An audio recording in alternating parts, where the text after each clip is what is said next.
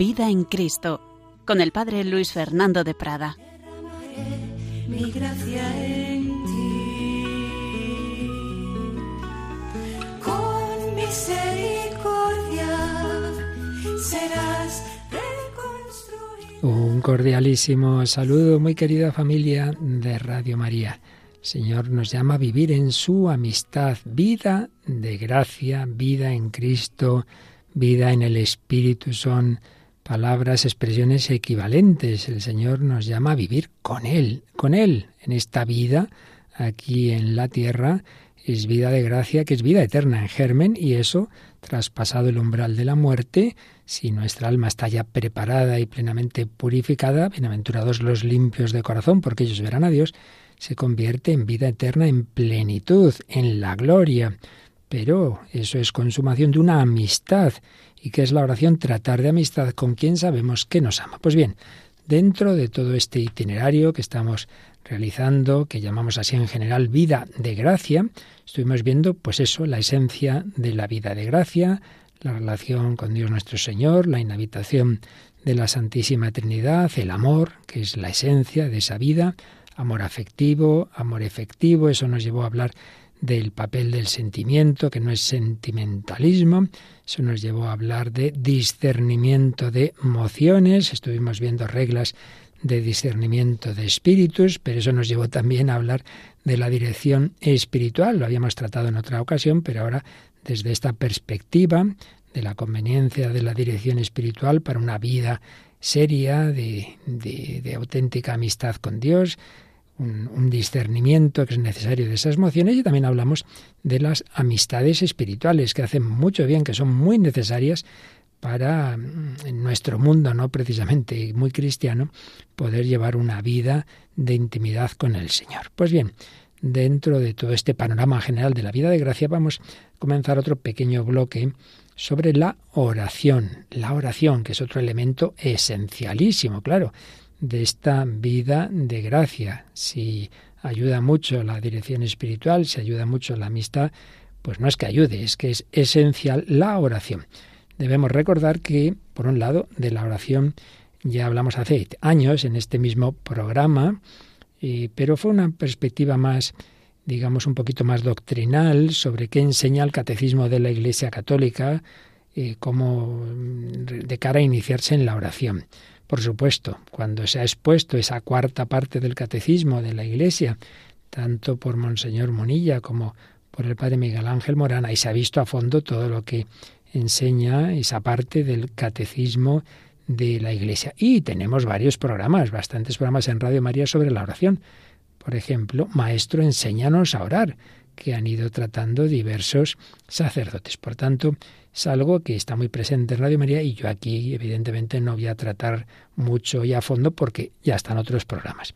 Pero sí que me parecía que en este contexto de, de lo que estamos viendo, de de la vida de la gracia, de cómo hay que ir avanzando en, en, esa vida de amistad con Dios, algo sería bueno añadir. Y particularmente recordáis que en este bloque estoy siguiendo especialmente dos, dos tratados que creo que ayudan mucho a la vida cristiana. Uno como unas, una síntesis práctica de muchas enseñanzas muy buenas de, de muchísimos autores espirituales, eh, pero resumido de manera práctica para, para todos, de una manera muy concreta, que escribió un sacerdote, el padre Mauricio Braña Arrese, llamado Suma de la Vida Espiritual, este librito.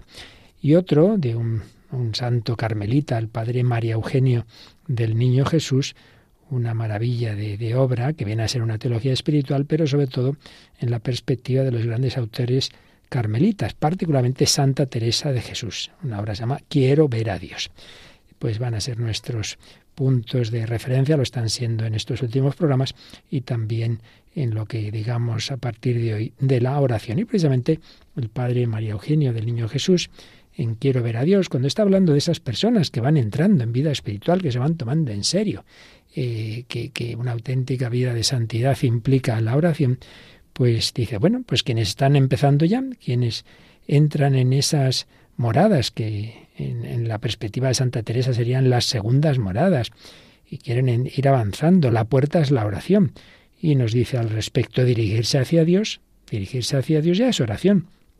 Pues la oración, trato de amistad con Dios, no es otra cosa que el movimiento filial de la gracia hacia Dios, que es nuestro Padre. Nada parece más fácil, más sencillo que entregarse a ese instinto filial de la gracia. En consecuencia hacer oración, pues que es más fácil a un niño que hablar espontáneamente con sus padres, y estos son padres normales, que le quieren y no los desastres que tantas veces vemos en este mundo. Pues habla con los padres, pues también, si tenemos la vida de la gracia, que nos ha hecho hijos de Dios, pues yo hablo con Dios, lógico. Pero, añadía el padre María Eugenio, ese movimiento filial debe ser regulado, ilustrado y continuo. No, no es tan fácil. Así un ratito espontáneamente sí, pero luego hay muchas dificultades. Y claro, se trata de, de un trato habitual con Dios. Ese movimiento debe ser fuerte para arrastrar todas nuestras energías, suficientemente continuo para vivificar todos nuestros actos, suficientemente profundo para posesionarse de nuestra alma y hacerla llegar a Dios por una oración transformante. La oración pone en actividad las facultades naturales y las potencias sobrenaturales. Pues podemos decir que es un arte, un arte de los más delicados, hombre, que exige una técnica. Entendamos bien esto que decía aquí el padre María una técnica no en el sentido de que el trato con alguien, el trato con una persona humana o con una persona divina como con las personas divinas como estamos ahora hablando, eso sea una cosa a meter en unas reglas técnicas eh, fijas, rigurosas, mucho menos eh, matemáticas, no, no, nada de eso. Pero lo que sí se quiere decir es que Evidentemente, un artista cuando va a pintar, pues eh, es su inspiración, hombre, es su inspiración, pero tiene que saber pintar, ¿no? Hay aspectos que, que son como, como bastante básicos y, hombre, la experiencia de siglos, eh, lo que aparece en la Sagrada Escritura, tanta oración y tantos orantes, y luego tantos santos y tantas enseñanzas, hombre, no vendrá mal tenerlas en cuenta, ¿no? No empezamos de cero. Y desde esa perspectiva, pues es siempre bueno aprender, aprender, por supuesto, de lo que nuestro Señor nos ha dicho, nos ha inspirado, y tenemos, como digo, en la escritura, en la palabra de Dios, pero también aprender de los santos y del magisterio de la Iglesia, que ya os decía que tenemos una síntesis maravillosa, que yo aquí ahora no voy a repetir, porque ya digo, esto ya se ha hecho en la cuarta parte del Catecismo de la Iglesia. Pero sí que vamos a recoger enseñanzas de, muchos santos y sabios autores eh, gracias a estas obritas de síntesis estupendas. Y yéndonos ahora a la suma de la vida espiritual del padre Mauricio Braña Rese, tiene un capitulito, antes de entrar propiamente en la oración, en el tiempo, digamos, de oración específicamente dedicado a eso, a la oración, eh, de algo, habla de algo que está muy relacionado con la oración, que es la presencia de Dios. Sí, necesitamos tiempos específicos dedicados solo al trato con Dios, a la oración, pero eso eh, debe ir unido a que en general mi día, aunque yo esté haciendo mil cosas, porque tengo que trabajar y tengo que hacer de todo, pero que en lo que yo haga nunca pierda esa referencia, esa presencia de Dios nuestro Señor. Primer lugar, porque la verdad es así, es decir, Dios está presente en todo, de muchas formas, hay varias formas de presencia. Por su poder, todo le está sometido, por su presencia, pues todo está patente a sus ojos, por su esencia, porque Él es causa de la existencia de todos los seres. Pero aquí nos referimos sobre todo a otro tipo de presencia, la presencia de la gracia en el alma abierta a Dios. Claro, en el, en el justo, digamos, es decir, la persona que ha recibido la llamada de la fe, la llamada de la gracia, que ha entrado esa gracia divina como camino ordinario a través del bautismo y demás sacramentos, entonces uno vive esa vida divina la vida de la gracia, la vida del Espíritu Santo.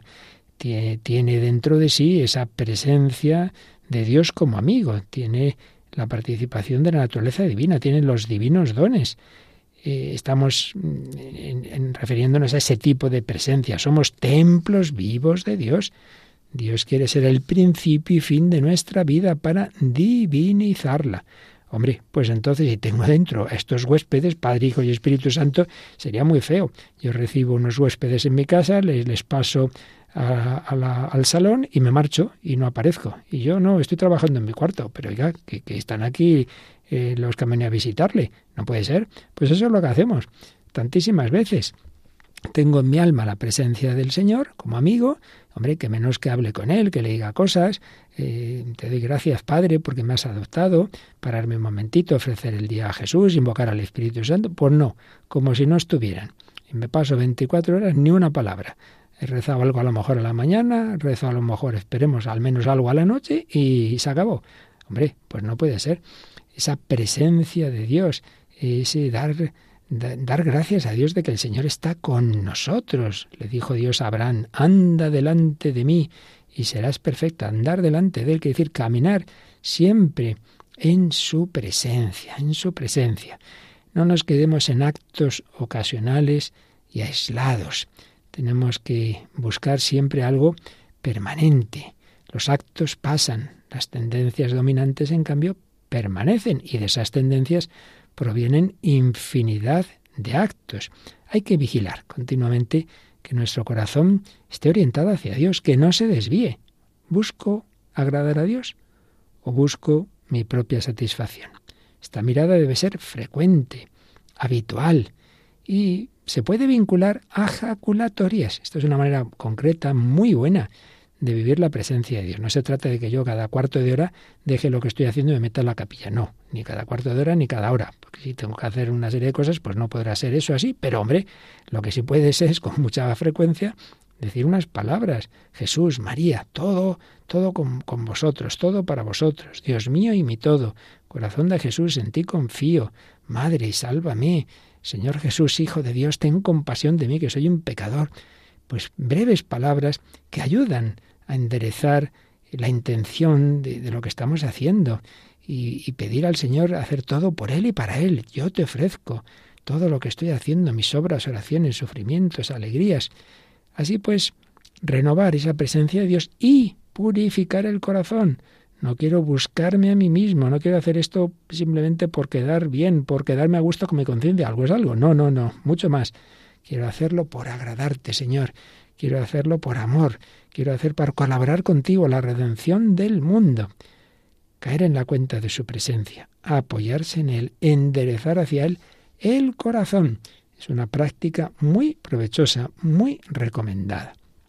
Ciertamente no está la cosa, ya lo decía Santa Teresa, en pensar mucho en Dios, sino en amarle mucho. Pero también es verdad que ojos que no ven, corazón que no siente. Por tanto, también algo hay que pensar en Dios. Y, ese pensamiento nos ayudará al amor, nos ayudará, y también nos pueden ayudar imágenes, tener una estampa por ahí, o, por supuesto el crucifijo, una imagen de la Virgen, sin forzar la imaginación, sin forzar el sentimiento. No se trata nunca de hacerse violencia. No, eso no. Y hacer actos de fe. Por, por, la fe sabemos que el Señor está siempre presente mirándonos con amor. Bueno, Señor, tú estás aquí conmigo, te pido tu gracia, voy a empezar a hacer algo, pedir luz para hacerlo lo mejor posible de cara a Dios y pedir no perder esa referencia hacia Él. Luego tendré que concentrarme en lo que estoy haciendo y no se trata, ya digo, de que uno pues deje de hacer las cosas bien, pero que no se sumerja en ellas de tal forma que se olvida por completo, se olvide por completo de esa presencia de Dios. Y esto ante todo hay que pedirlo. Y cuando uno hace todo lo que puede, cuando uno pone todo de su parte, no os preocupéis, que así lo han enseñado todos los maestros, que Dios ya hará lo que a nosotros nos falta. No tardará mucho en venir Dios en nuestra ayuda, ya nos dará una gracia especial, que, de aquello que nosotros no está en nuestras fuerzas, el, el estar bien orientados hacia Él completamente, ya lo hará Él, ya lo hará Él. Ya lo decía Santa Teresa, ya vendrá Él y entonces no le podréis echar de vos. Él os ayudará en todos vuestros trabajos, lo tendréis en todas partes que sí, que sí. Cuando hay un verdadero amor, hombre, los que se quieren, ¿cómo se acuerdan? ¿Cómo se acuerdan uno de otro? ¿Cómo se acuerdan de aquello que ocupa su corazón? Pues pidamos, pidamos que no se encienda en su santo amor, pidamos ese fuego de amor. Y eso es lo que nos hace pensar en el Señor y tenerle siempre presente, aunque yo esté haciendo otras cosas, aunque piense otras cosas.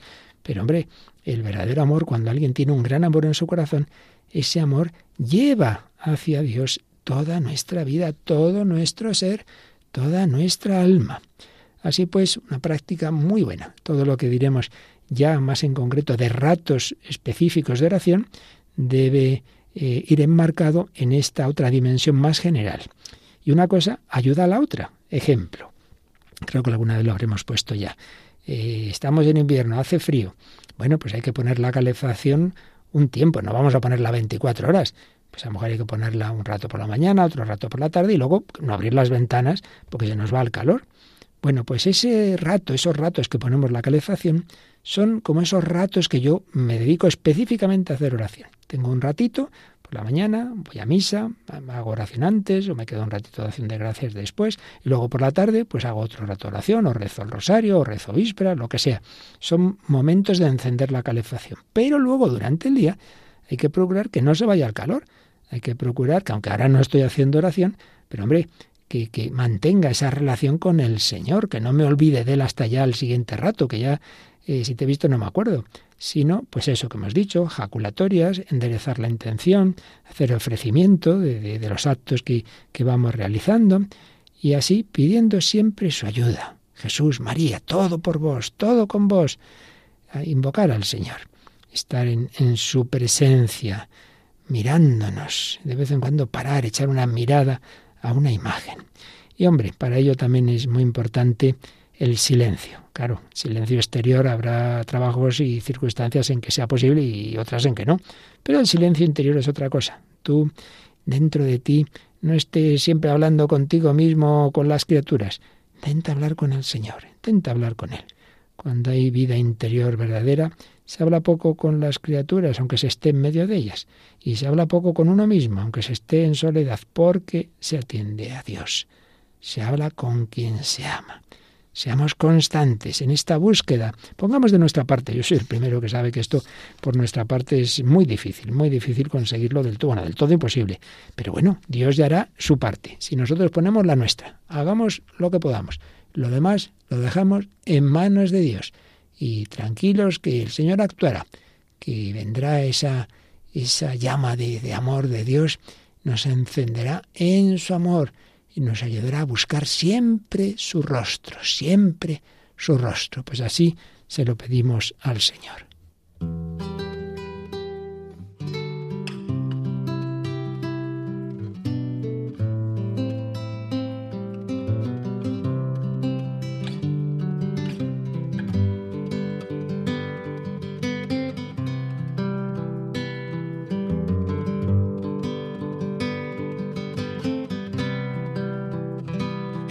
Oscuridad veo tu rostro. Solo confiaré en ti y cada amanecer sigo esperando que llenes mi alma de ti, Señor, tu rostro.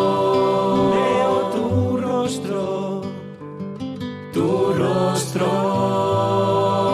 en ti, tu rostro.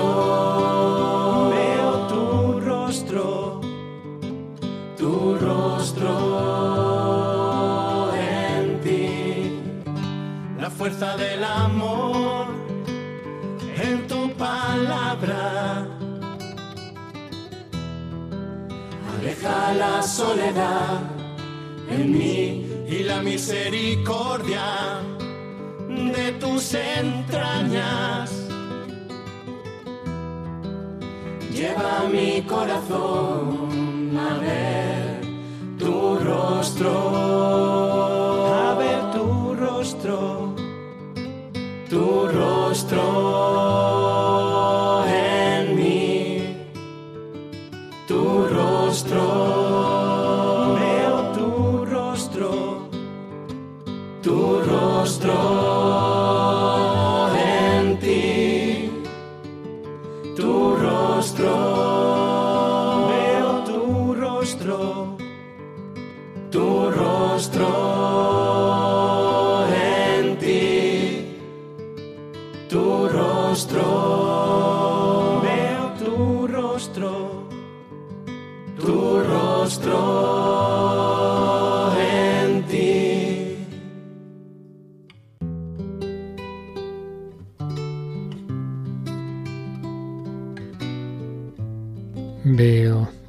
buscar el rostro de Dios en todo nuestro día, busquémoslo de una manera especial en la oración, en la escritura, en la Eucaristía, sí, sí, pero todo el día buscar el rostro de Dios en la naturaleza, en el trabajo, en el rostro de los hermanos.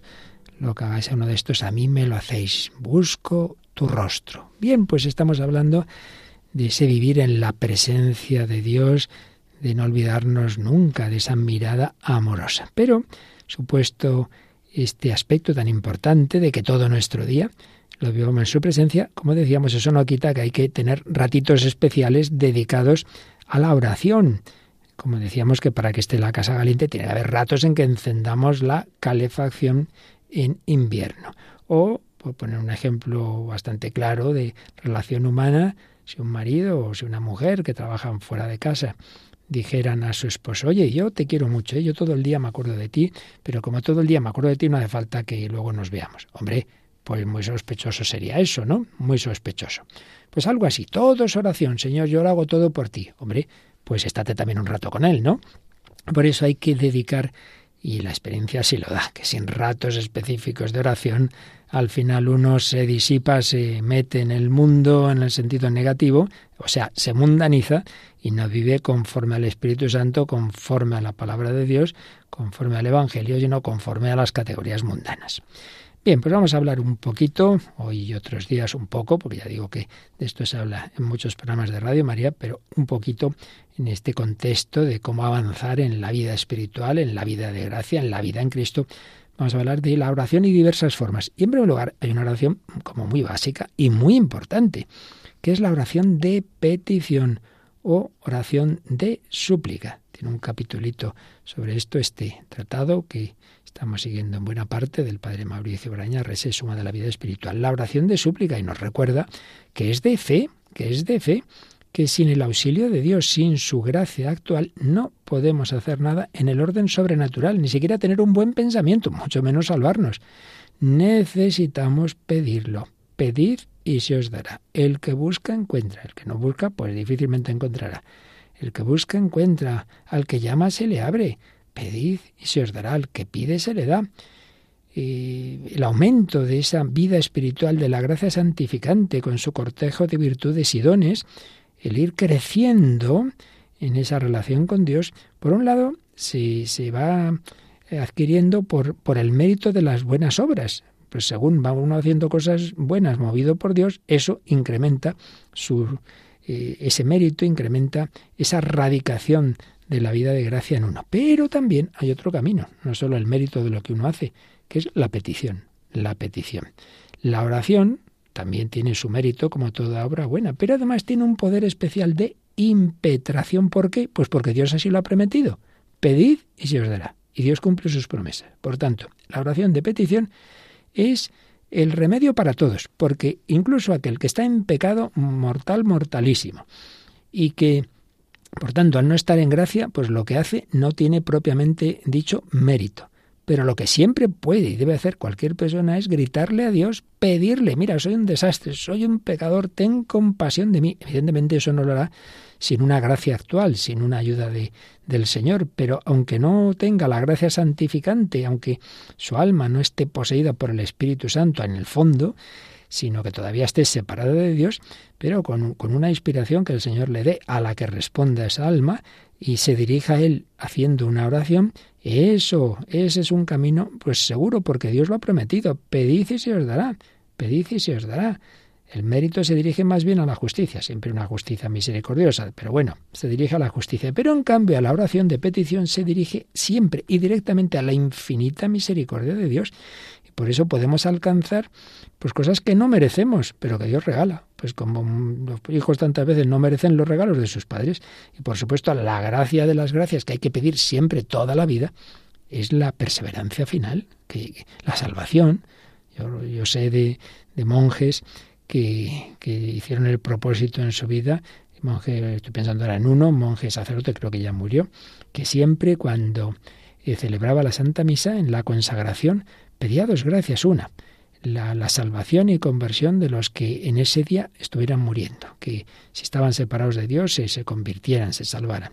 Y dos, que Él mismo recibiera del Señor esa gracia de la salvación eterna, de la perseverancia final. Hay que pedirlo, hay que pedirlo.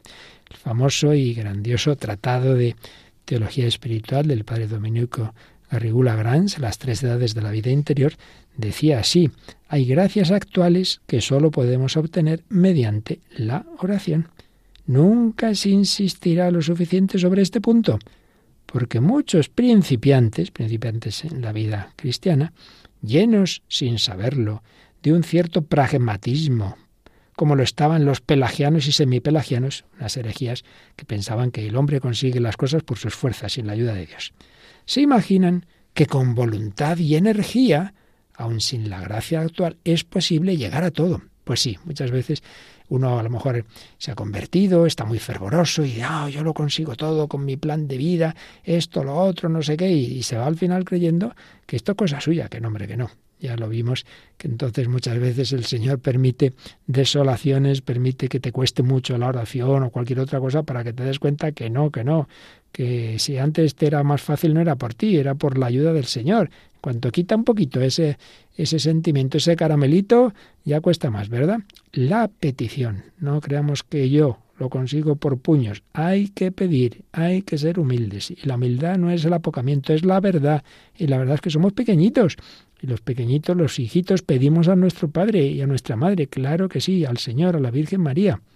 Y tengamos en cuenta que quien por un pecado grave perdió, rompió la amistad con Dios. No, no piense, bueno, yo ahora me separo de Dios, cuando me dé la gana me convierto. No es verdad, no es verdad.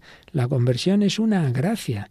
Necesito la gracia de Dios para arrepentirme. Ya me gustaría a mí siempre tener un arrepentimiento estupendo. Bueno, yo me voy a confesar. Bueno, la vas a confesar. Otra cosa es si la confesión es válida, porque si lo haces sin ningún tipo de arrepentimiento, pues te falta lo principal.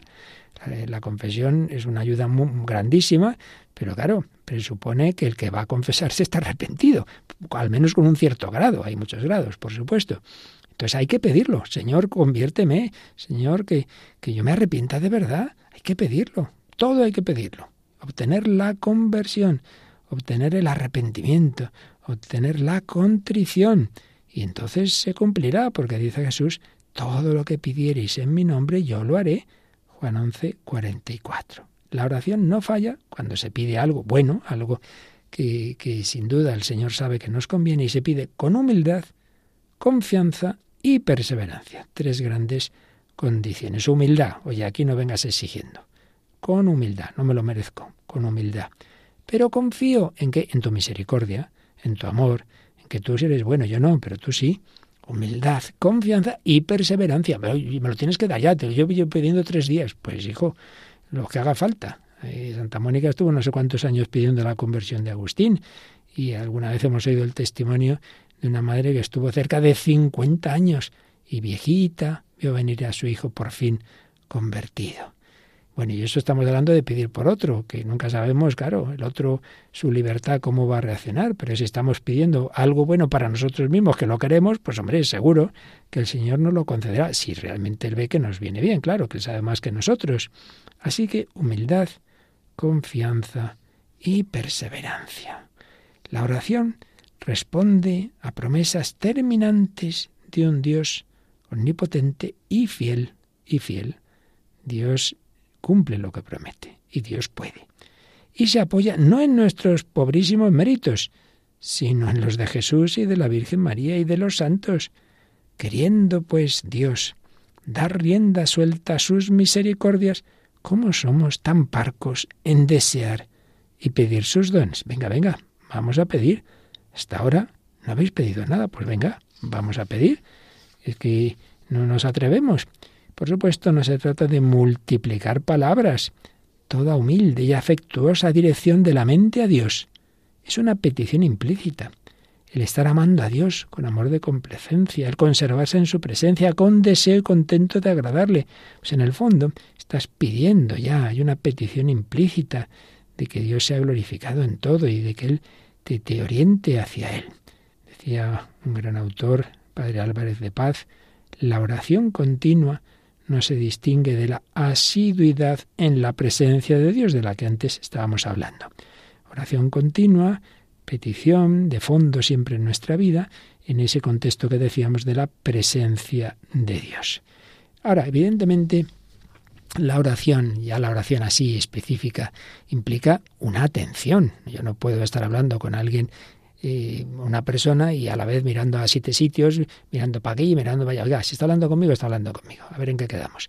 No, lo típico de hablas con él y mirando el móvil, y hombre, deja ahora el móvil, que esto es conmigo. Pues mucho más con nuestro Señor. Entonces, de nuestra parte hay que intentar centrarnos. Otra cosa es, pues, nuestra fragilidad, que se nos va a la cabeza. Bueno, pero hay que intentarlo. En este sentido, el Padre Mauricio Braña, pues nos recordaba que podemos hablar eh, de, la atención en la oración vocal a tres niveles. Una atención material, es decir, hombre, que pronunciemos las palabras de la oración, estoy rezando el Padre Nuestro, la de María, lo que sea, que las pronunciemos bien, íntegramente, reverentemente, no hay me Padre Nuestro, no, hombre, bien, con, con atención, con reverencia. Este es el, mínimo, el mínimo fundamento de, de los otros tipos de atención, pero todavía hay muy poquito. Segundo, atención intelectual, o sea, mm, que me fije en lo que estoy diciendo. No solo que pronuncie bien las palabras, sino que intente pensar en el sentido, en lo que quieren decir. Padre nuestro, ah, claro, es mi Padre y es de todos, Padre nuestro. No quiere decir que me pare cada palabra, que es otra forma de hacer oración, pero hombre, que no esté diciéndolas por bien que las pronuncie la cabeza en otro lado, que intente pensar lo que estoy diciendo, el sentido de lo que estoy diciendo. Bueno, esto ya va mejor, un, paso más elevado. Y tercero, llama aquí el padre Mauricio Braña, podría llamarse de otras formas, atención espiritual, es decir, ni siquiera me quedo en las palabras, sino en aquel al que estoy hablando. Atención dirigida a Dios, a quien permanece unida el alma por un vivo afecto me fijo en Jesucristo, si me estoy dirigiendo a Él, no digamos si estoy ante el Santísimo, ante la Eucaristía, pues eso, Cristo, Dios y hombre verdadero. Atención a Él, atención a la Virgen, si estoy rezando la Ave María, el Rosario, lo que sea, evidentemente esta es la mejor atención. Esta, vivida a fondo, necesita una gracia especial de Dios. En el fondo lo que se llama vida mística. Vida mística no pensemos, a veces confundimos mística con éxtasis, con fenómenos extraordinarios. No, eso no es, no es lo esencial de la vida mística.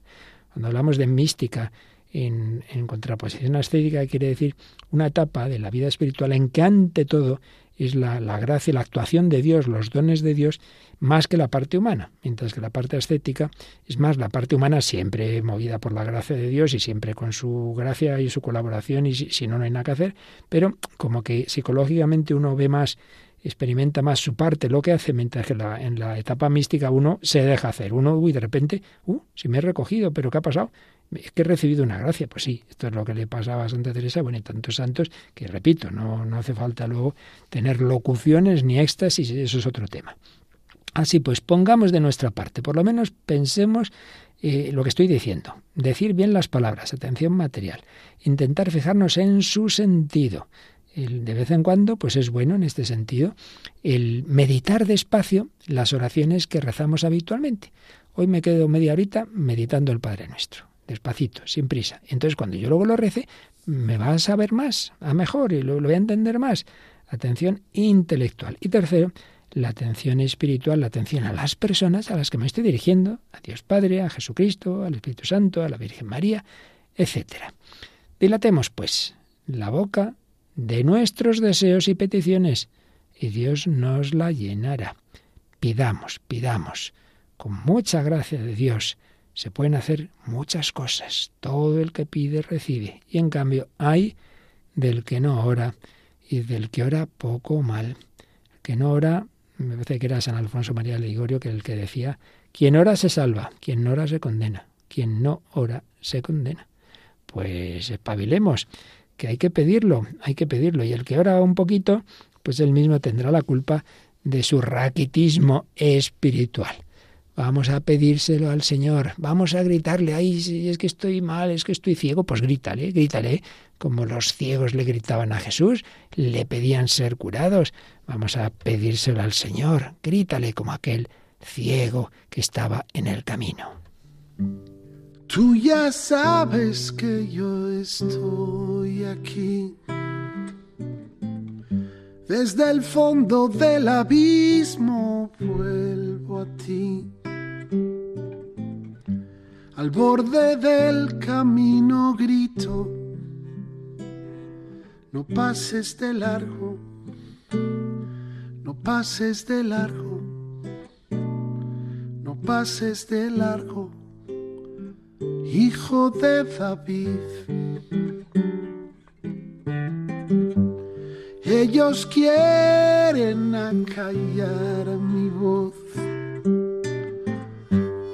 Solo soy un ciego en Jericó que no puede ver brillar el sol. No pases de largo, no, no, no pases de largo, no pases de largo, hijo de David. Me llamaste y yo salte al oír. Que decías que quieres de mí.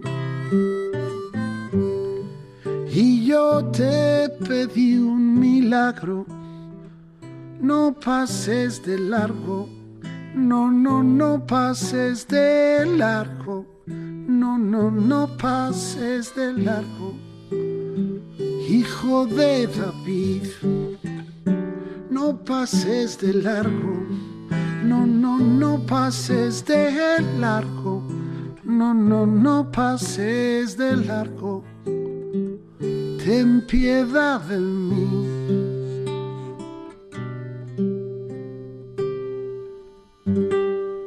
No, no, no, no pases de largo. Hijo de David, aquí seguimos en Radio María en Vida en Cristo, Padre Luis Fernando de Prada, hablando de la oración. La oración, alimento de esa vida de gracia, de esa vida espiritual. Hemos hablado de la oración continua, de la oración de todo el día estar en presencia de Dios. Hemos hablado de la oración de petición, la oración de súplica y de pronunciar las palabras con atención material, intelectual y espiritual. Y hemos hablado también de cómo para esa presencia de Dios viene muy bien pues unas jaculatorias, unas breves palabras, aspiraciones. Vamos a insistir un poquito más. Todos los maestros espirituales han dado mucho valor, han hecho mucho aprecio de esas fervientes aspiraciones, de afectos, de, amor de Dios, breves oraciones mentales o vocales. ¿Por qué se llaman jaculatorias? Pues la palabra viene del latín y son como, como saetas, como flechas que penetran en el corazón de Dios. Le lanzamos esta, esta frase, esta flecha. Y es que decía Fray Juan de los Ángeles, es como levantar eh, el alma continuamente al Señor por afectos amorosos y deseos encendidos. Son como saetas de fuego que penetran y sobrepujan todos los medios que hay entre Dios y el que ora. Y el venerable Fray Luis de Granada lo explicaba añadiendo que para el amor nada ayuda más que el mismo uso y ejercicio de amar a Dios, porque esta noble virtud con ninguna obra crece más que con las suyas propias, así por ser más propias como por ser las más excelentes y meritorias. Este ejercicio es el propio estudio de la verdadera sabiduría y mística teología, la cual no se aprende leyendo, ni disputando, sino orando y levantando la pura afición, el afecto a Dios. Y San Francisco de Sales decía en su famosa introducción a la vida devota, en este ejercicio, en esta dirección del alma hacia Dios y de las oraciones jaculatorias, estriba el gran edificio de la devoción. Este ejercicio puede suplir la falta de las demás oraciones, pero en cambio su falta no se puede reparar por ningún otro medio. Sin él no se puede hacer vida contemplativa y no se hará sino mal la vida activa. O sea que este llamado una vida más contemplativa o una vida más activa, necesitas elevar el alma a Dios. Esos afectos hacia el Señor, esas palabras, aunque sean esas jaculatorias breves, que, como son cortas es fácil rezarlas en todo tiempo, con atención, con devoción. ¿Y cuáles? Bueno, pues si te salen a ti sola, digamos espontáneamente de corazón, pues mejor, mejor, serán más íntimas, más acomodadas a tu situación actual, no expuestas a rezarse maquinalmente, como cuando se siguen fórmulas ajenas. Pero eso no quita, hombre, que hay ejaculatorias pues ya consagradas por, por la tradición y que realmente lo que hay que hacer es asumirlas y asimilarlas, que no las digamos simplemente como palabras, sino algo que nos salga del corazón evidentemente las que son ya palabra de Dios, frases de la Biblia, de, los salmos, etcétera, pero otras que, que, vienen pues de, una tradición muy acrisolada y muchas veces con, con bendiciones del magisterio de la Iglesia, con indulgencias, etcétera, jaculatoria Sagrado Corazón de Jesús, en vos confío, Dios mío os amo, Jesús mío misericordia, Señor Jesús, Hijo de Dios, ten compasión de mí, que soy un pecador, mi Dios y mi todo, en fin, antes ya mencionábamos varias de estas. Se pueden rezar vocalmente y simplemente mentalmente también. Así que, en fin, vamos diciendo, como veis, pues pequeñas pinceladas. Aquí no queremos hacer un tratado a fondo, ni mucho menos sobre la oración, pero bueno, distintos consejos que nos vienen de, de santos y sabios autores que a todos nos pueden venir muy bien. Y después de todo esto que hemos dicho, así más en general sobre esa vida de, unión con Dios, alimentada con estos actos, con estos afectos, con estas ejaculatorias y con petición, no lo olvidemos nunca, por favor, pedir, pedir, pedir. El Señor así lo quiere, somos niños, somos pequeños, los niños piden, pedid y se os dará. Pero supuesto todo esto vamos a empezar a hablar, seguiremos próximo día, ya más en concreto de lo que solemos llamar la oración mental. No simplemente una frasecita, no simplemente una petición, sino un rato tranquilo en que yo me pongo ante el Señor, es posible en la capilla, o si no, pues en mi cuarto, pero recogido, o en otro lugar, pero que ahora me dedico a esto. Y no simplemente a rezar unas oraciones, sino a tener un ratito de meditar la palabra de Dios y sobre todo de, de, de diálogo con el Señor, tratar de amistad con quien sabemos que nos ama, que es como Santa Teresa describe la oración. Y desde luego en esto coinciden todos los santos. De una manera o de otra, todos nos dicen que sin un tiempo de, dedicado específicamente a la oración, pues la vida espiritual avanza poquito o nada. Escribía la venerable Madre, Madre María de Agreda. Todo el bien del alma está en tener oración. Y aún así hay pocos que la tengan. Y como el demonio conoce el bien que conseguimos en tener la oración y lo que él pierde, el que no hace oración, pone todo su cuidado en estorbarla o impedirla. Pues sí. Y Santa Teresa, uy, insiste muchísimo en esa tentación, entre otras cosas, porque ella cayó en ella una época de su vida, siendo ya monja, pues tuvo un tiempo sin hacer oración mental. Hombre, rezaba lo comunitario con las monjas, pero no se ponía en silencio delante del Señor. ¿Por qué?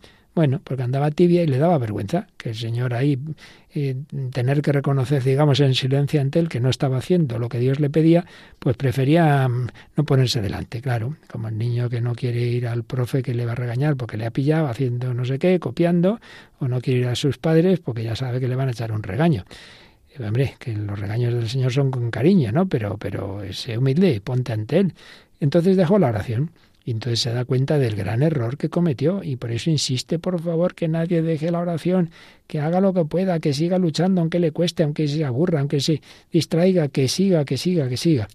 Y así todos los santos, San Alfonso María de Ligorio. Dice que un confesor, pues cuando ve un alma que, que realmente quiere salir de la vida de pecado, pues ante todo debe ayudarla en el ejercicio de la oración mental. Y no solo la oración vocal, porque Decía él, vemos a cristianos que rezan el rosario, el oficio de la Virgen, se refiere a una liturgia de las horas mariana, que era costumbre también rezar mucho, el oficio parvo, vemos cristianos que ayunan, etcétera, y que sin embargo siguen viviendo en pecado. Pero en cambio, quien se conserva fiel a la oración mental, no sólo dejará el pecado, sino que se desasirá de las criaturas para amar a Dios. Se desasirá, es decir, que no quedará apegado de una manera eh, que le separe del amor de Dios a las criaturas. La oración es el horno donde se caldean las almas en el amor divino. Todo lo demás es necesario y es bueno. La oración de petición, por supuesto el rosario, por supuesto la liturgia de las horas, no faltaría más.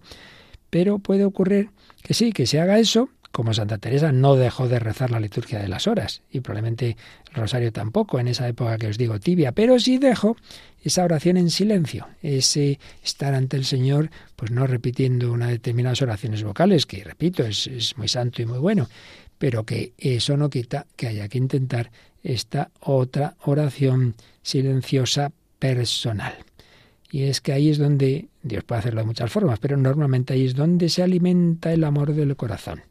Si la vida fervorosa nos resulta difícil, si no tenemos unción, si no tenemos devoción, pues muchas veces es porque fallamos en esto, que no tenemos tiempo tranquilo de oración.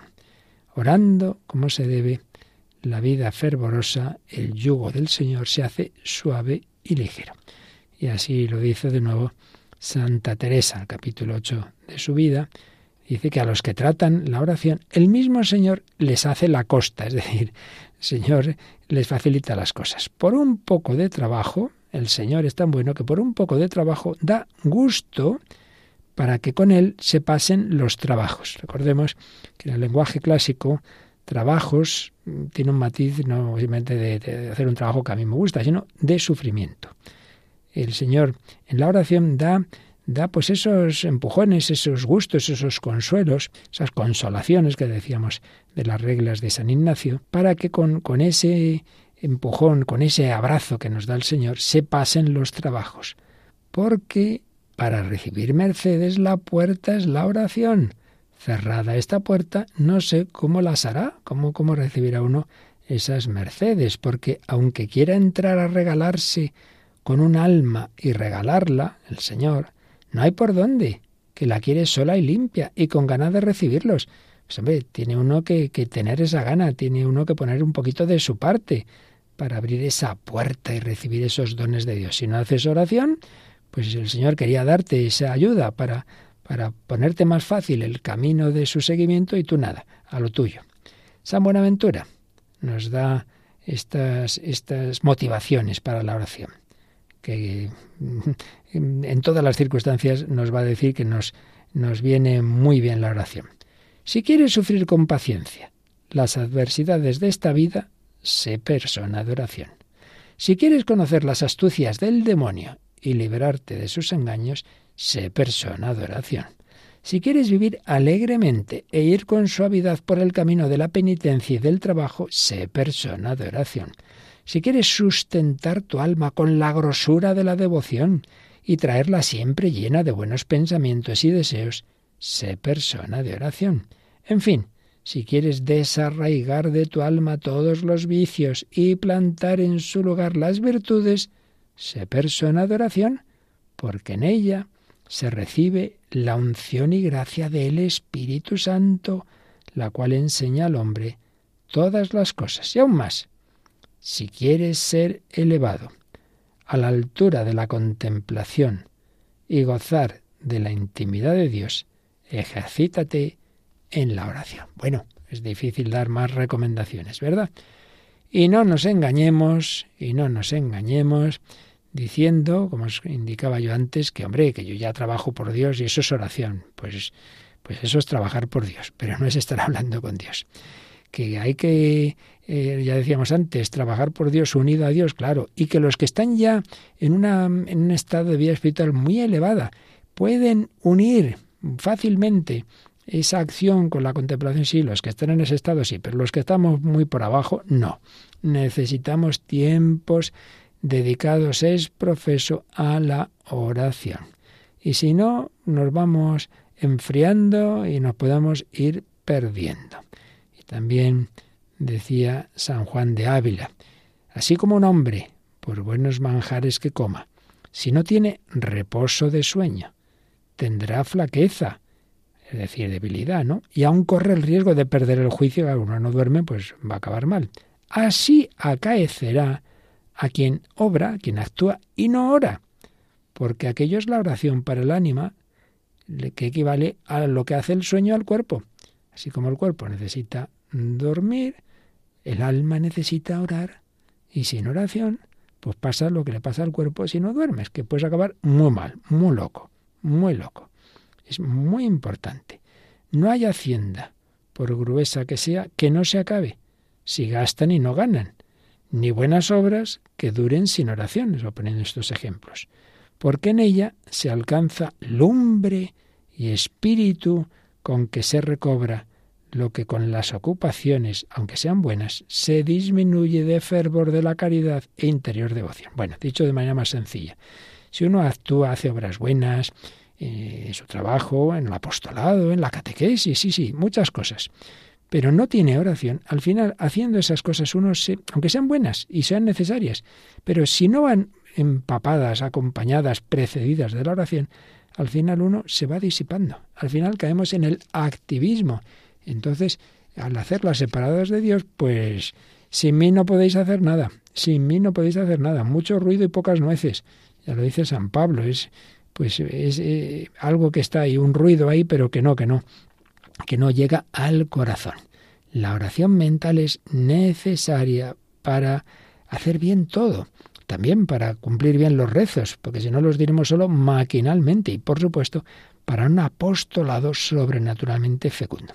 En este sentido, el padre Arrese cita un libro, El alma de todo apostolado, de, de un benedictino, don Chotar, que personalmente tengo que deciros que servidor lo leyó de joven y amigos míos, compañeros míos de mi grupo juvenil cristiano de entonces, y nos hizo un bien inmenso, porque nos convenció vitalmente, no solo en la cabeza, sino vitalmente, es un libro que tiene esa capacidad de convencerte de que sin un rato largo diario de oración, al menos proponía una media hora, al final y la acción apostólica y las cosas que hagamos se convierten, como os decía, en activismo, se va metiendo la tibieza y al final uno va perdiendo el verdadero espíritu evangélico. Yo os lo aconsejo, este, este libro, El alma de todo apostolado, de Don Sotar, o como se diga, eh, una obra clásica que, han recomendado muchísimos maestros de espíritu y que ayuda a poner en serio en nuestra vida ese tiempo dedicado a la oración.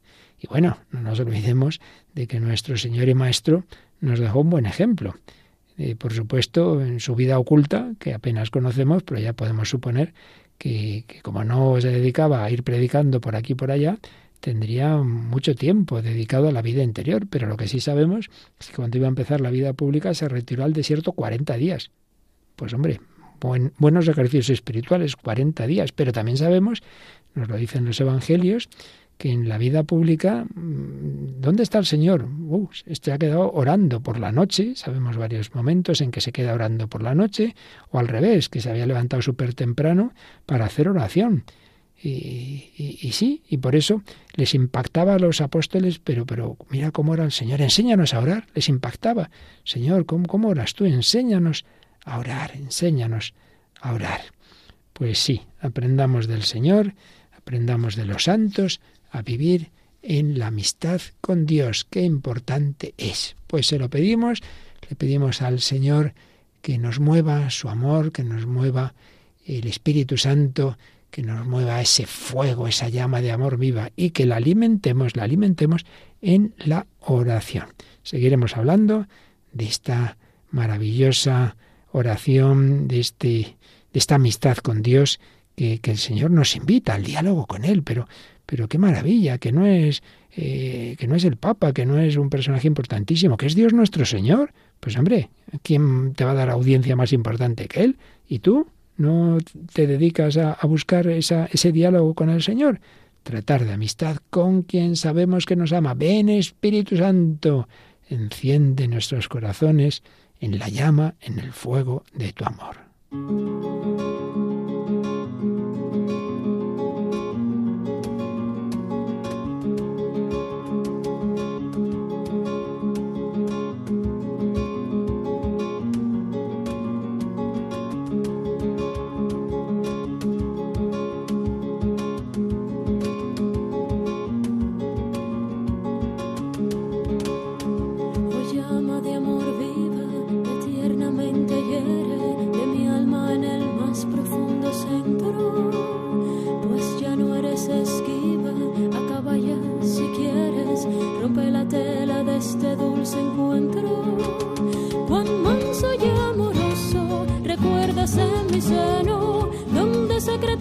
Solo moras